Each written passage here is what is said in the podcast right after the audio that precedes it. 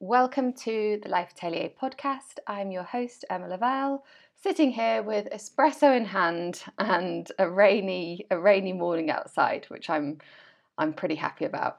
Um, so today's day five. Just before we get into our lesson, I want to let you know that the doors are closing, the metaphorical doors, um, to my one to one coaching. The spaces are filling up, and so Sunday evening I'm going to close the doors to that. I'm not sure when I'll be opening them again for one to one coaching for a while because we have some exciting group projects planned. So if you have been thinking about creating two hours of freedom a day and you want to get one to one support with that, then click on the link in this episode notes and you'll be able to see all the information. So, today, curating an expansive digital space. Now, this sounds very fancy, oh. okay, but really it's about creating an intentional diet for your brain and I would say your soul, okay. So, if you think about how our brain works, it has this 80% negativity bias. It's designed to be on the lookout for any kind of danger, any kind of alerts, notifications send it crazy.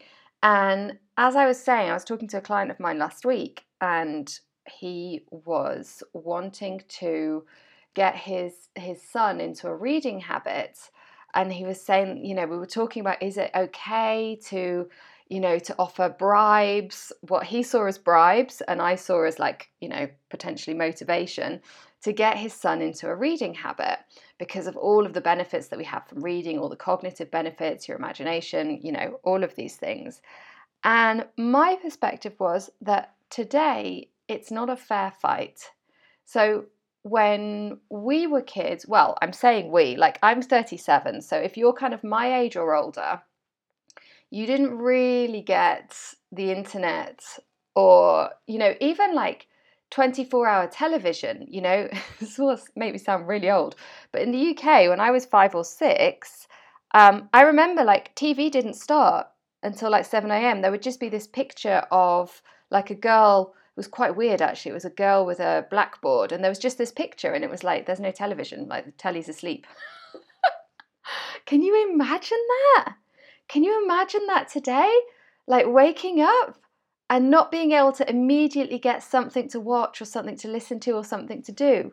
So the competition for us was do you want to go and run around outside if you're in an environment where you could do that? And I was able to do that because I grew up in a small town in North Wales. So we had a garden and we had outside space and a wood and, you know, that kind of thing. But if you're in the city, maybe you couldn't do that. So then it was okay, do you make a game from a cardboard box? Do a puzzle? Wait until your friends are awake and you're allowed to call your friends? Um, or do you read a book?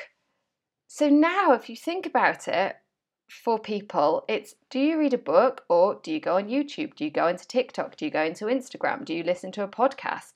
Do you, you know, read the news? Do you doom scroll? So there's all these things that are competing for our brain's attention. And our brain, bless it, thinks all of them are important. Okay, so your brain is like, okay, I have to do this, and now I need to do this. Oh my God, we should check in and, you know, what's happening in Japan. Oh, and then there's the climate crisis. Oh, wait, oh, look, my friend's gone on holiday. Oh, she looks nice. Oh, no, now I feel bad because I'm not going on holiday. Maybe I should change my job. Maybe I should do it, right? Like stress, your brain is stressing. So, what we want to do is notice that, notice what's going on. Okay, this is just my brain being a human brain. And then think about how do I want to use this digital space intentionally? How do I want to create expansions? Expansion for me is like my favorite trick, my favorite thing that I love to do with my clients is to get them to tell me about their biggest, scariest goal.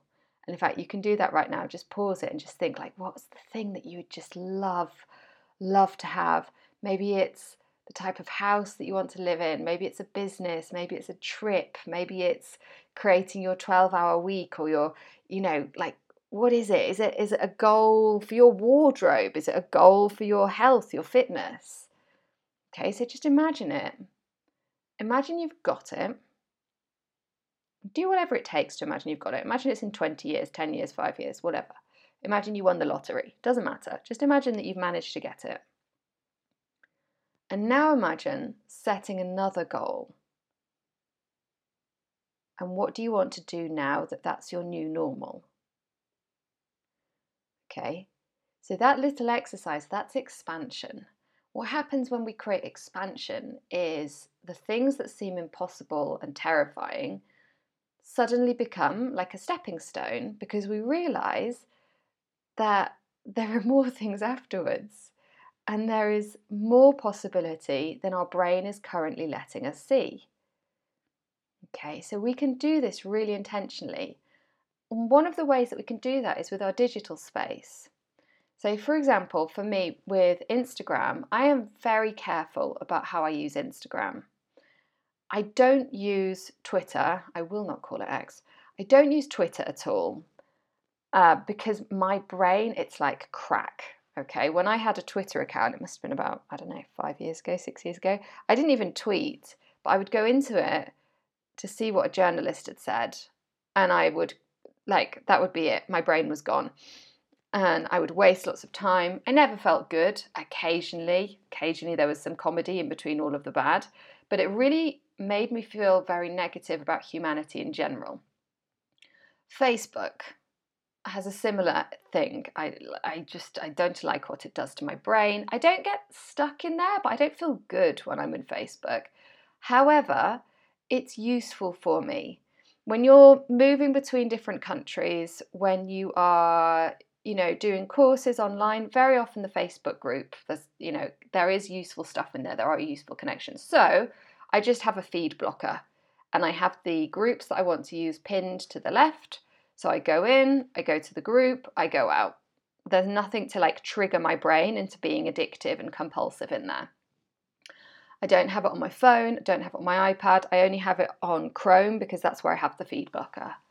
Now, Instagram is another funny one. So I definitely noticed that I can have that addictive behavior and quite compulsive. So, what I do with Instagram is I have two accounts. I have one that's private and it's just for me, and that's my expansive space. And I follow accounts that make me feel good, that make me feel excited, that give me ideas. I don't put any pressure on myself to connect or share. It's just like a little living vision and inspiration board. And as soon as something doesn't make me feel good, for example, like it's it's alive. So let's say you're not drinking alcohol or you're not drinking coffee at the moment. What I would do is if a post comes up with alcohol or coffee, unfollow the account. Now, it doesn't mean I'll never follow the account again, but what I'm doing is I'm curating what does my brain need right now? Well, right now, my brain needs to not think about coffee. This is not true, like I've got an espresso right here. Um, but when I do have something very big that's going to put pressure on my nervous system, one of my protocols is I stop drinking coffee until it's done do everything I can to support my nervous system.